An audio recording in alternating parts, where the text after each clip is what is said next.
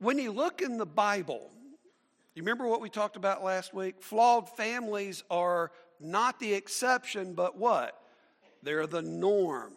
They are all over Scripture. You remember Adam and Eve? Their first son murdered their second son. Father Abraham had a propensity to lie when it came to saving his own skin. And in fact, he treated his wife Sarah as property, offering her to a foreign dignitary in order to save his own skin. Then he blends the family by marrying Hagar at his wife's insistence. Job. Job married a woman that when he got sick, told him to just curse God and die. Jacob, a pathological deceiver, marries Rachel, who was an idol worshiper and a thief. Reuben, Jacob's oldest son, slept with his father's mistress. Moses had a temper problem.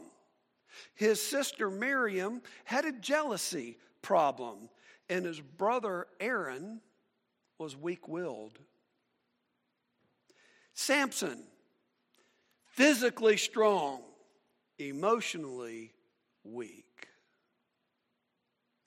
Eli, the priest, was a permissive parent, and his two sons extorted money from the people when they came to the tabernacle to worship. And if you read the story, they also desecrated the tabernacle by their actions. King David. King David was a polygamist and an adulterer. A son from one marriage raped his half sister from another marriage, and then another son murdered the rapist, and a third son tried to take David's throne from him. King Solomon killed his brother Adonijah in order to secure his throne. And of course, you know, we always talk about him being the wisest man that ever lived, but I don't know, guys. He married 700 women and he had 300 official concubine mistresses. I don't think that was very smart.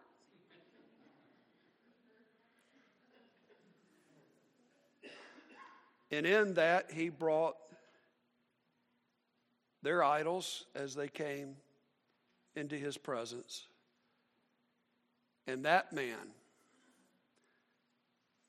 it appears, died far away from God as he followed those idols in his older days. Even many of the prophets struggled with broken homes. You remember Hosea? You remember his wife, the prostitute Gomer, who was publicly unfaithful? Now, why do I bring up these familiar family failures from the Bible? Well, one thing is,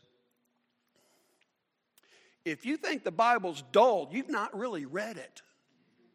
There's a lot of stuff in there, which, by the way, reflects what? Real human behavior. Okay?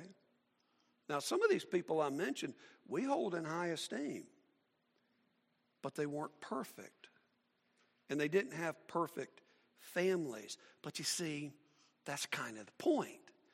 God works through imperfect families. So I don't bring this up to discourage you, but to encourage you, to give you hope, to tell you don't give up. We also see in Scripture that God works through those without a family. Now, if you happen to have your scriptures with you, uh, Scott already told you to pull them out. I'm going to tell you to do it again, whether paper or electronic. We're going to be in the book of Acts. I want you to flip over to Acts 8. I'm going to be reading mostly from the NIV 1984 edition. You may be reading something different, but if you follow along, you will find they say just about the same thing. Down around verse 26 is where we're going to start. Philip's family seems to be some kind of an exception because Philip, we know, followed the Lord. He followed the Lord so well in his home that his daughters followed the Lord. In fact, it is stated that they prophesied or they proclaimed the Lord as well. In Acts 8, we see Philip spreading the gospel into Samaria and Africa, which is where we're going to look. There at verse 26. Follow along with me. Now, an angel of the Lord said to Philip, Go south to the road, the desert road, that goes down from Jerusalem to Gaza. Where's Gaza? You know that place? It's that strip you hear about every now and again in the news. Used to hear about it a lot in the 80s. Was Philistine territory over on the coast, right? So, go down from Jerusalem to Gaza. So he started out on his way and he met an Ethiopian eunuch, an important official in charge of all the treasury of Candace, the queen of the Ethiopians. By the way, Candace is one of those dynasty names. Uh, most likely, this is the same uh, country that's mentioned in the Old Testament as Cush that same area. This man had gone to Jerusalem to worship. And on his way home, he was sitting in his chariot reading the book of Isaiah the prophet.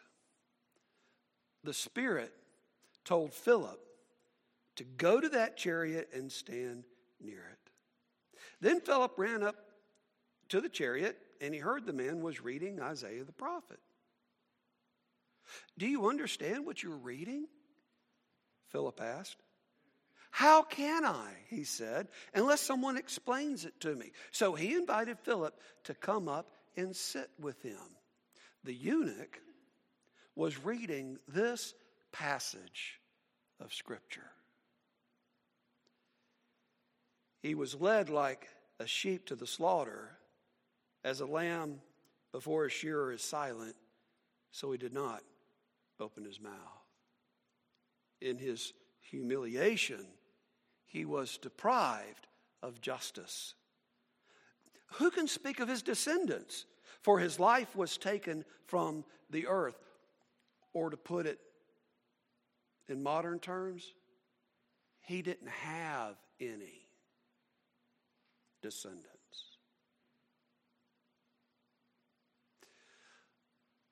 The eunuch asked Philip. Tell me, please, who is the prophet talking about? Himself or someone else? Then Philip began with that very passage of Scripture and told him the good news about Jesus. As they traveled along the road, they came to some water, and the eunuch said, Look, here is water. Why shouldn't I be baptized? And he gave orders to stop the chariot. Then both Philip and the eunuch went down into the water, and Philip baptized him. When they came up out of the water, the Spirit of the Lord suddenly took Philip away and the eunuch did not see him again, but went on his way home to Africa, to Ethiopia, rejoicing. Now, what a great story about a man who was searching for truth and finding it in Christ. Amen? I tell you, folks, if you're searching for truth, including you guys that are watching us on Facebook. if you're searching for truth, you owe it to yourself to read the Bible. It is the best selling book of all time. It is certainly not a boring book. It is a book about the human condition, but more than that, it's about man's search for meaning and finding God and finding meaning in Him. So, if you want to be intellectually honest, how about reading it for yourself before you discount it? But this man, this official, this eunuch, reminds us that when, when someone comes to clarity about Jesus and about their sin and about the fact that they're separated from God and their need for forgiveness, they naturally want to submit themselves to Christian baptism. But why are we considering this story about a single man in a series on families. You know why? Because everyone can have a family, even those that are denied a family of their own. Acts 8:27 Luke records that this man is a eunuch. That word literally means a bedkeeper or a chamberlain or an attendant. Eunuchs never have a biological family because that privilege has been taken from them. They don't marry, so they can't have children. Now, why is that? Well, in Esther, we read that eunuchs are in charge of the king's harem. In 2 Kings 9, when we're reading about Jezebel, you remember it mentions that there were eunuchs that were on the balcony with her and they threw her down. Why were they there? They were there to be her attenders, to protect her.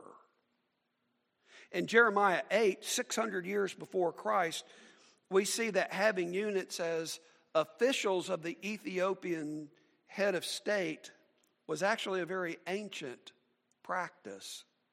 And there's probably two main reasons for it. One, it forced that person's devotion to their daily duties to the king, to the queen, to the state.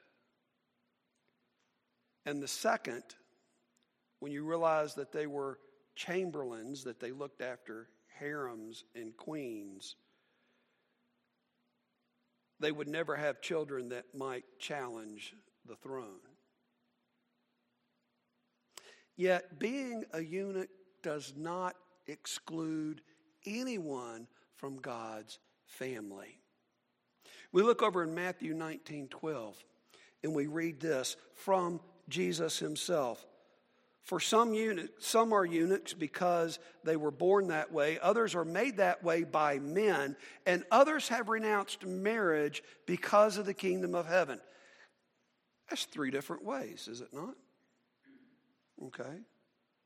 So Jesus affirms that there's more than one way for a person to be a eunuch, to be without a family to call their own.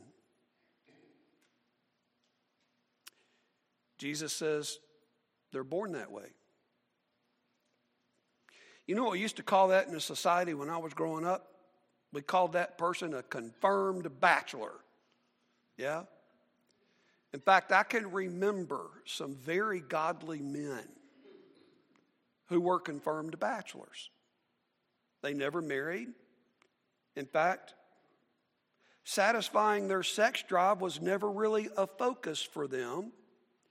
They were completely secure to be alone. And pardon me for just a minute. Young people in this room, on the internet, just because you don't have feelings for the opposite sex does not mean you're homosexual.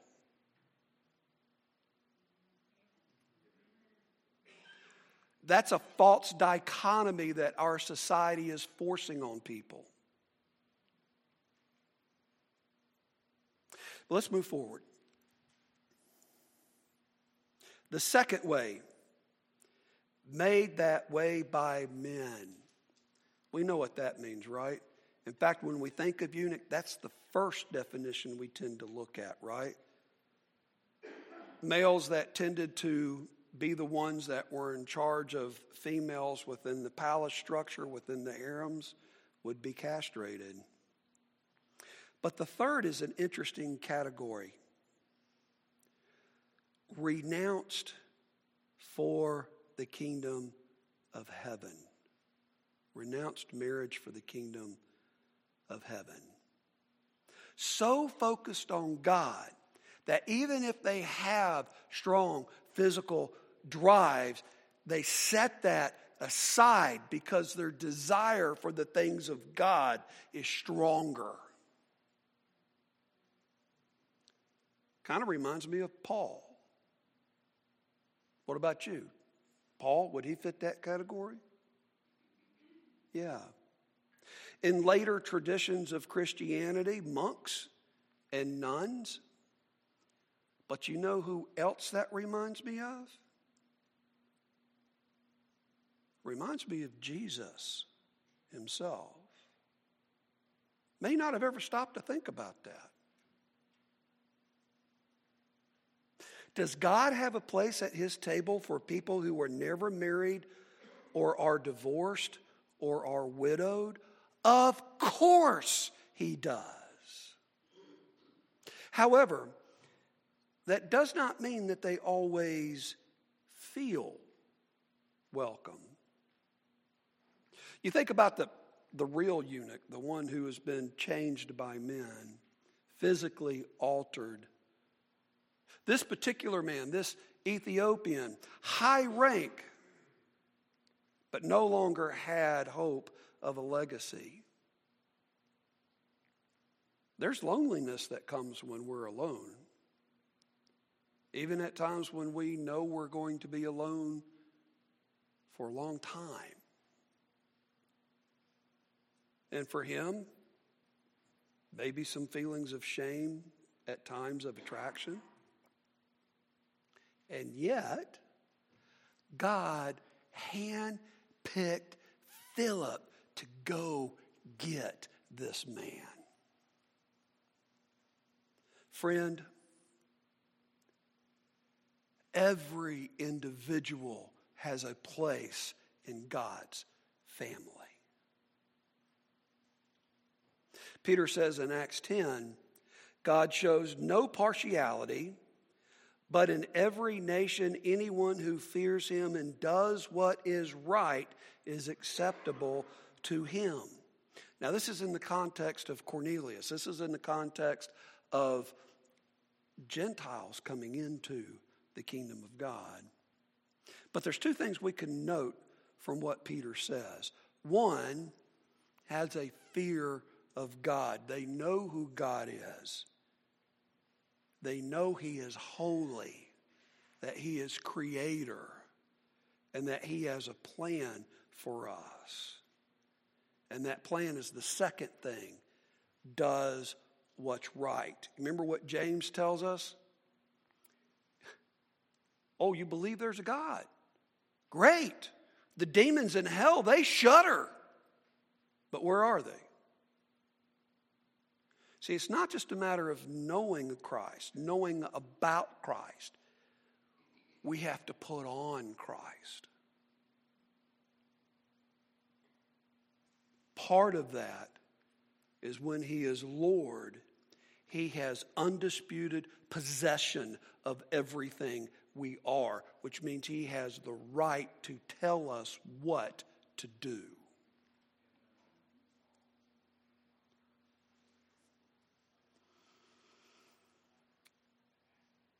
So, as Peter says, we acknowledge that God's salvation is in Jesus Christ and we adjust our lifestyle, we adjust our actions to the teaching in Scripture.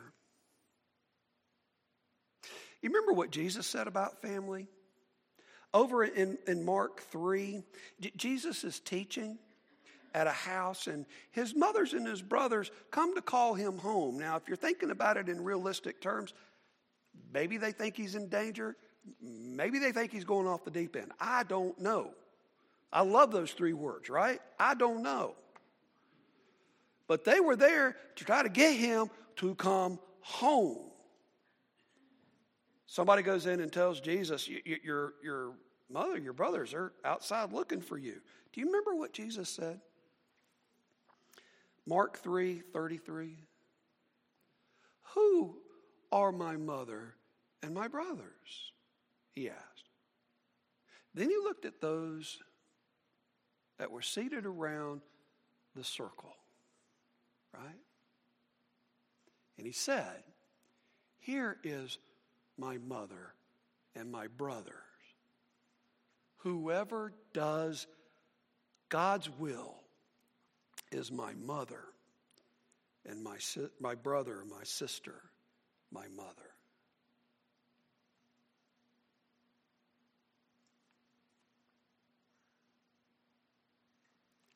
Anyone who does God's will can have a family.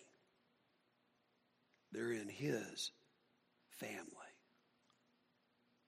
You see, this man, without a family, on a desert road headed back to Africa, had a desire to do God's will if someone just showed him what that was.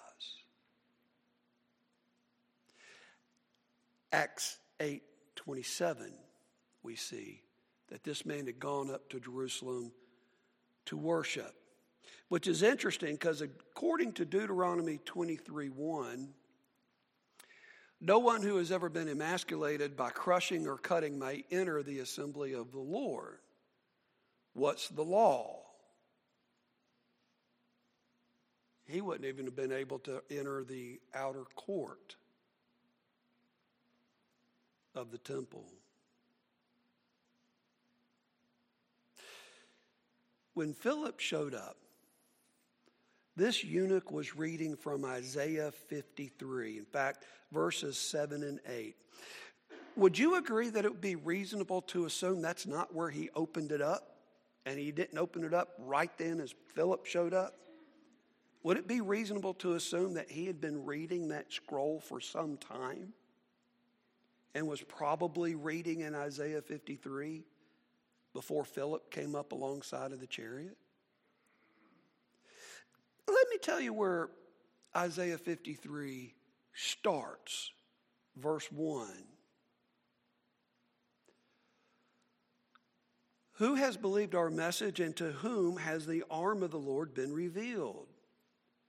He grew up before him like a tender shoot, and like a root out of dry ground. He had no beauty or majesty to attract us to him.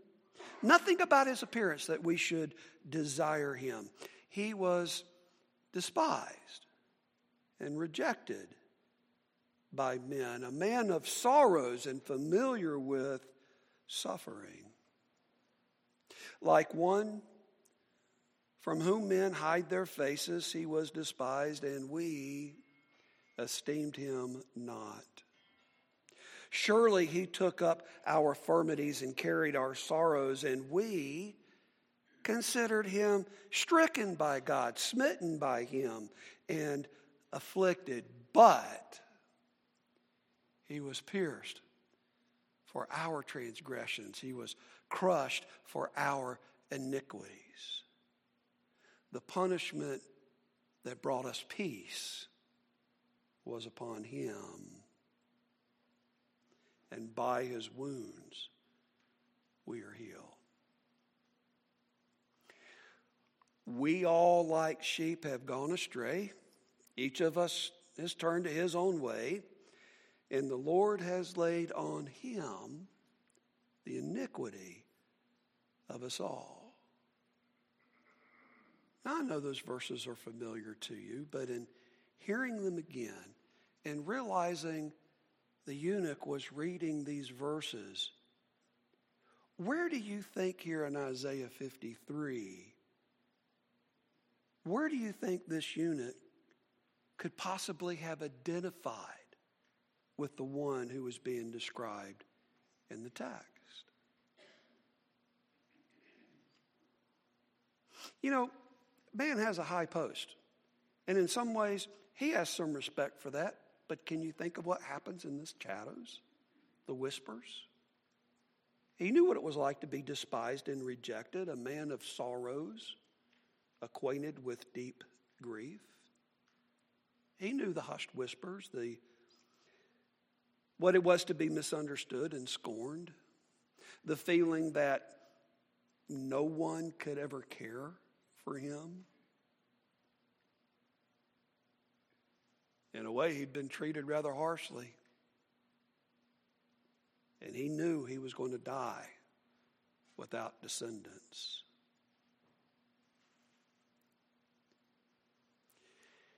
In Acts 34, what we see is Philip came to where this man was and he took him to where he needed to be. Yes? Okay. We recognize that Isaiah 53 points to the Messiah, it points to Lord Jesus. Having met God's suffering servant in the prophecy of Isaiah, this man wanted to be part of that family. A worldwide time crossing, eternal place of, of belonging where no one is rejected. In God's family, everyone has a place and everyone has a purpose. Paul, the self proclaimed murderer, is the greatest teacher in all of Christendom behind Jesus. Peter, who repeatedly denied knowing him in Jesus' time of need, preached to 3,000 people into the kingdom of God on that day of Pentecost. And this eunuch, you know what he's going to do? He's going to carry the good news of Jesus Christ into Africa.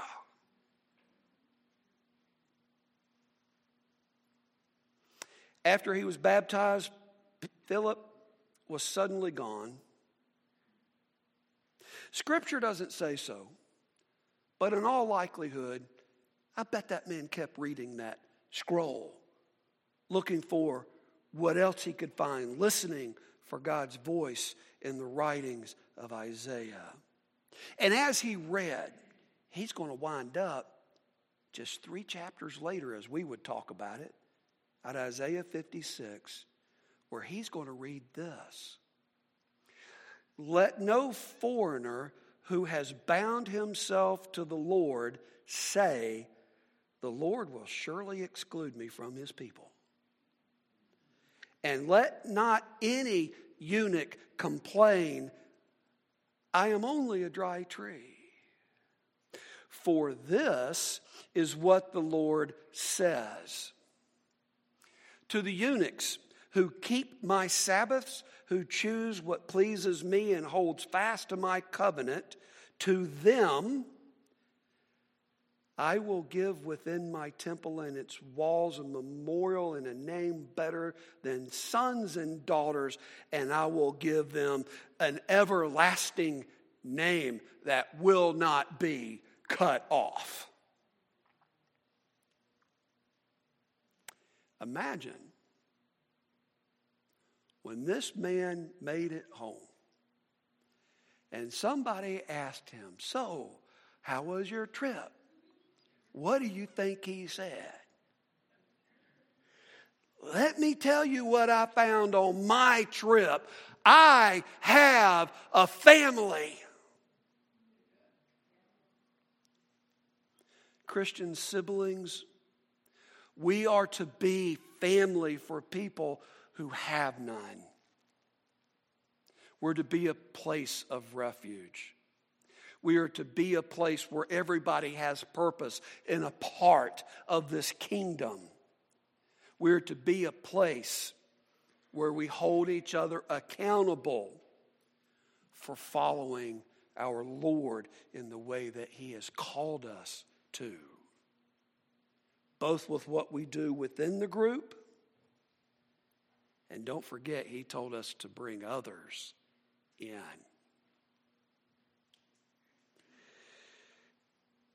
And it is a family we get to choose. Friend, you can find belonging and purpose in family today. No one can keep you from having a part of this family, and no one can keep you from having spiritual children in this family.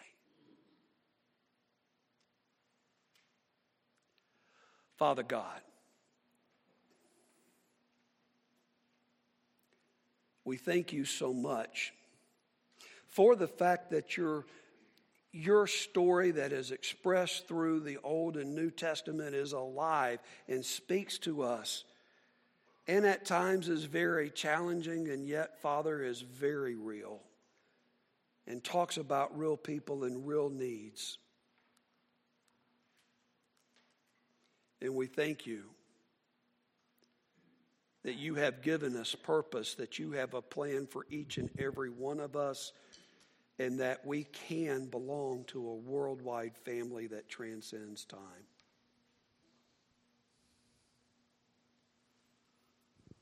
As we move into this time of devotion, of introspection, of invitation,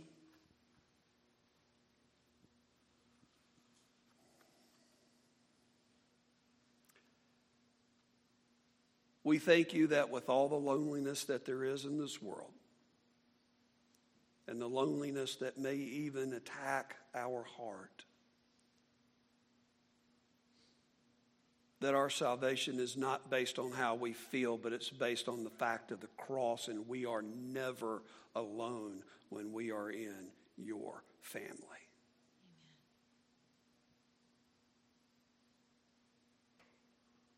And it's in Jesus' name that we pray. Amen.